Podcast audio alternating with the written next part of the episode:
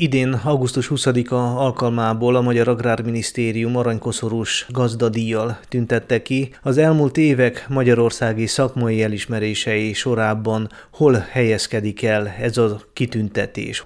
Én azt gondolom, hogy nem is a magyarországi tevékenységemnek az elismerése ez, hanem a Kárpát-medencében töltött tevékenységem miatt kaptam ezt a díjat, de elsősorban az erdély borászatét, az erdély szőlőszetért kaptam én ezt a díjat, hiszen eltöként szándékom volt már régóta, az, hogy sikerüljön felzárkóztatni a kárpát-medencei szőlőszeteket, borászatokat, elsősorban azokat, amelyek a határon kívül estek, akár délvidék, akár felvidék, elsősorban Erdély, úgyhogy beszélhessünk egy egységes magyar borról.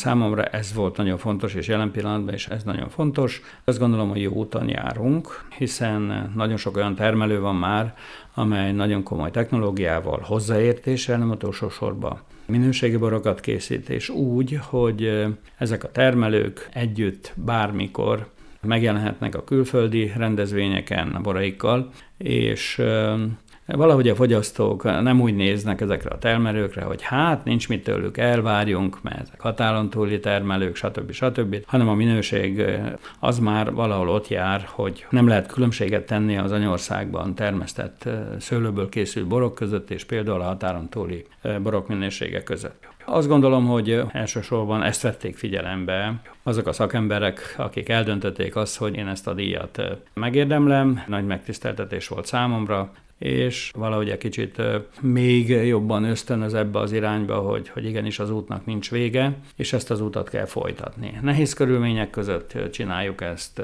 Óriási problémák vannak, ugye a szőlőtermesztéssel, mint a borkészítéssel, de elsősorban a borok értékesítésével. Azt gondolom, hogy mindannyian ebbe a cipőbe járunk, de nekünk szőlészeknek, borászoknak van egy küldetésünk, hogy a szőlőt nem szabad csak úgy tudom is én félretenni, hogy az idén, hogyha nem olyan volt, mint ahogy kell az évjárat, akkor a következő évben már nem ezt csináljuk. Azt csináljuk a következő évben, azt csináljuk a következő 5-10 évben is, ehhez értünk, és ezzel nyomolunk előre. És ha már itt tartunk, milyen az idei évjárat? Voltak periódusok, amikor nagyon jó volt az időjárás, amikor teljesen a szőlőnek kedvezett, de bizony-bizony voltak periódusok, amikor a szőlészek fel kellett kössék a nadrágjukat, hiszen olyan fertőző nyomás volt hetekig a vállunkon, amit bizony-bizony nem volt egyszerű legyőzni.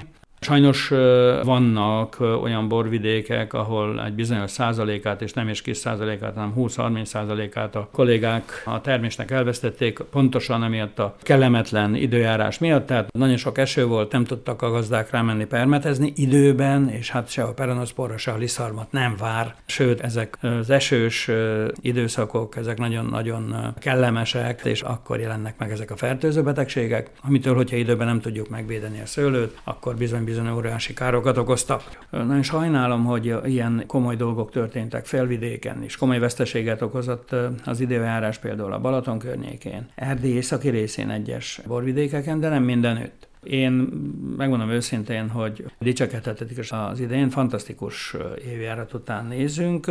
A Ménesi borvidéken ugye májusban volt egy nagyon komoly jégverés, akkor egy 15-20%-át a termésnek elvitte a jég, de azóta fantasztikus időnk volt, tehát ami megmaradt, abból nagyon szép, nagyon jó termés sikerült, és persze egy, egy szép, hosszú, meleg ősz, ami lehetővé tette egy időben történő születelést, magas szőlőcukorfokkal, sőt, egyszer máska túl magas, és jelen pillanatban befejeztük a születet a Ménesi borvidékén, mondhatni azt, hogy 90-95 százalékba, és az eredmények, hála jó Istennek elég jók.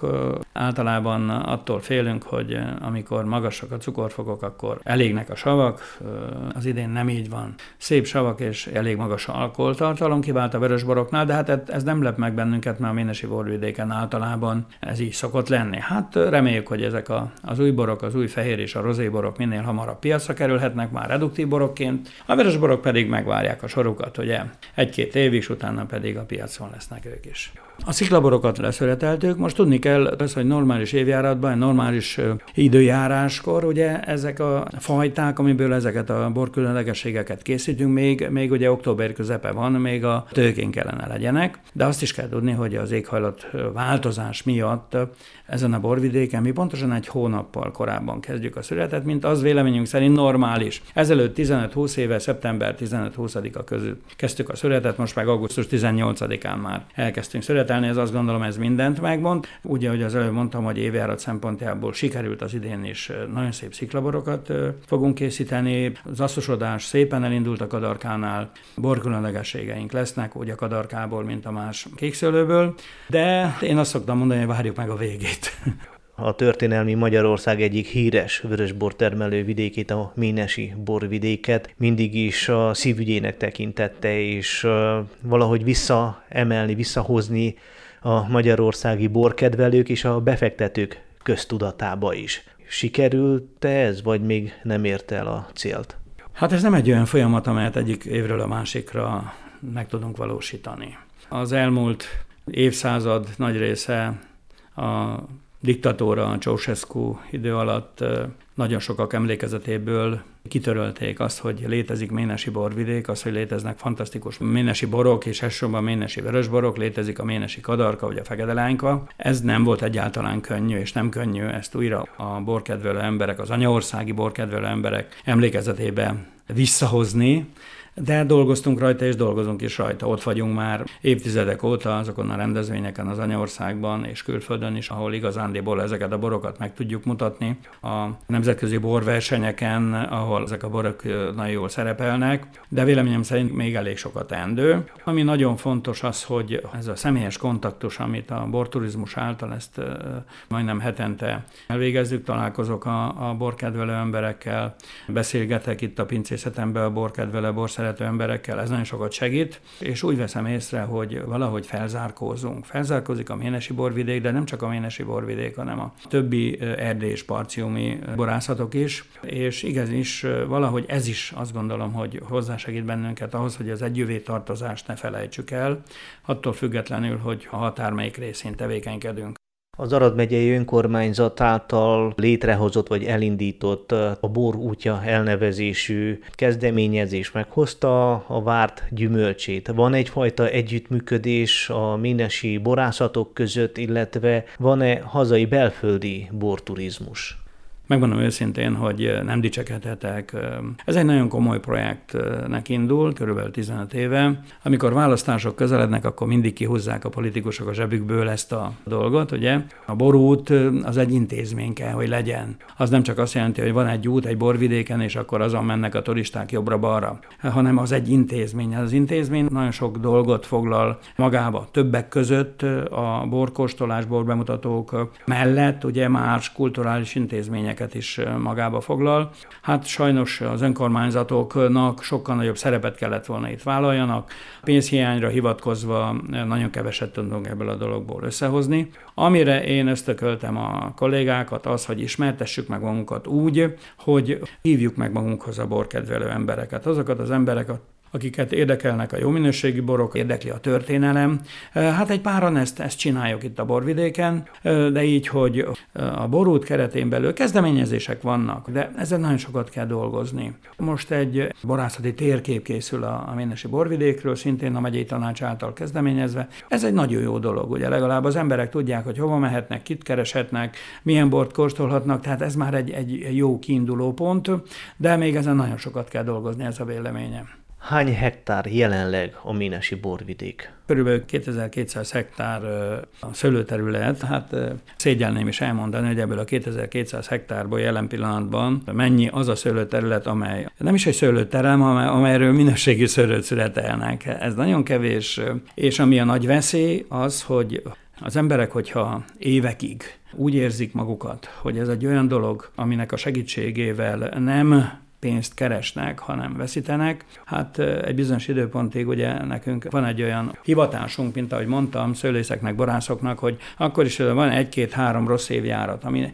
ami az időjárástól függ elsősorban, akkor menjünk előre. De hogyha az időjárás mellett még felütik a fejüket olyan dolgok is, ami miatt nagyon rosszul tudunk például értékesíteni, leszükülnek a piacok, a, a, az ár és minőség arány valahogy nagyon visszaesik. Tehát ebből a szempontból bizony-bizony sokáig nem lehet tartani a hátunkat, mivel azért tudjuk azt, hogy a szőlő nagyon kézi munka igényes is, nagyon nehéz munkaerőt találni már. Nem akarok ebbe jobban belemélyülni, de azt gondolom, hogy ezt a folyamatot nagyon nehéz lesz megállítani, de valahogy azt is kell tudni és tudatni a, azokkal a felelős személyekkel, vagy felelős intézményekkel, akiknek kell, hogy tegyenek valamit ezért, hogy ez nem csak a Ménesi borvidéken van így, így van a Kárpát-medence nagyon sok borvidékein, így van ez sok, sajnos az anyországban is. Egyre többen hagynak fel ezzel a fantasztikus mesterséggel, a szőlészettel, borászattal, pontosan azért, mert nem tudják fenntartani a vállalkozásokat. Na ezért kell valamit tenni, hogy ez ne történjen meg. Hogyha ez így menjünk tovább, akkor tíz év múlva bizony-bizony meg kell nézni, hogy minden borvidéken milyen szőlőterületek maradtak még talpon, és mennyi szőlőt fogunk születelni. Nem vagyok az az ember, aki sírdogálni szokott, aki sajnáltatni akarja magát, vagy azt az ágazatot. De amikor erre szükség van, akkor bizony-bizony meg kell húzzuk a vészharangot, mert valakinek fel kell figyelni erre. És tudom, hogy nagyon-nagyon nagy problémák vannak a környékünkön. Tudom, hogy a, bor nem is az, amire napjainkban, tudom, és én nélküle nem tudnánk megélni. De ez is egy ágazat, egy nagyon komoly ágazat, amiből elég komoly pénzeket kaptak az országok, tehát export tevékenység, stb. stb.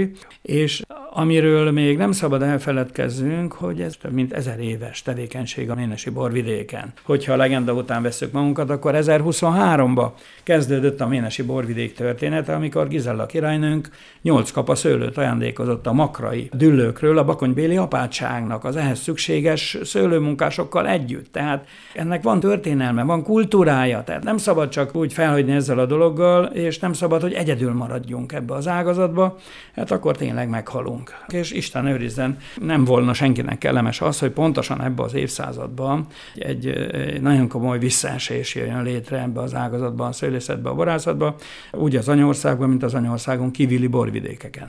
Egyetemi oktatóként a diákjainak a Szapiencia Erdély Magyar Tudományegyetemen ezt az idézőjelben árny oldalát is elmeséli, elmondja a leendő borászoknak, hogy mikkel kell megküzdeniük majd esetleg vállalkozóként? Igen, nagyon sokat beszélgetünk ugye ezekről a dolgokról is, hogy milyen problémák vannak jelen pillanatban ebbe az ágazatban, a szőlészetbe, borászatba. Azért annak örülök, hogy optimisták, hogy ez egy olyan ágazat, amely sokszor volt már lenni is, de aztán sikerült mindig felemelkednie. Most azért nem mondhatjuk el, hogy teljesen a, a béka lába alatt vagyunk, hogy nem másképp fejezem ki magam, de azért ez a trend, amelyet most a Kárpát-medencében elindult, most nem a legkellemesebb. A diákjaim fel kell majd vegyék a versenyt az európai és a külföldi szőlészekkel, borászokkal, ugye, ahol sokkal könnyebb, kellemesebb kondíciókat találnak a szőlős és boros gazdák. Az Európai Uniós szintű támogatások sokkal kedvezőbbek számukra, de véleményem szerint azok a diákok, akik beleszeretnek, vagy beleszerettek már ebbe a mesterségbe, mert sok olyan diák is van, ahol családi hagyomány már a szőlészet és a borászat. Nem először hallják tőlem ezt a dolgot, ugye nem csak tőlem hallják ezt a dolgot, hanem már ebbe élnek otthon a családba. Hát reméljük, hogy ezek viszik tovább ezt a fantasztikus mesterséget.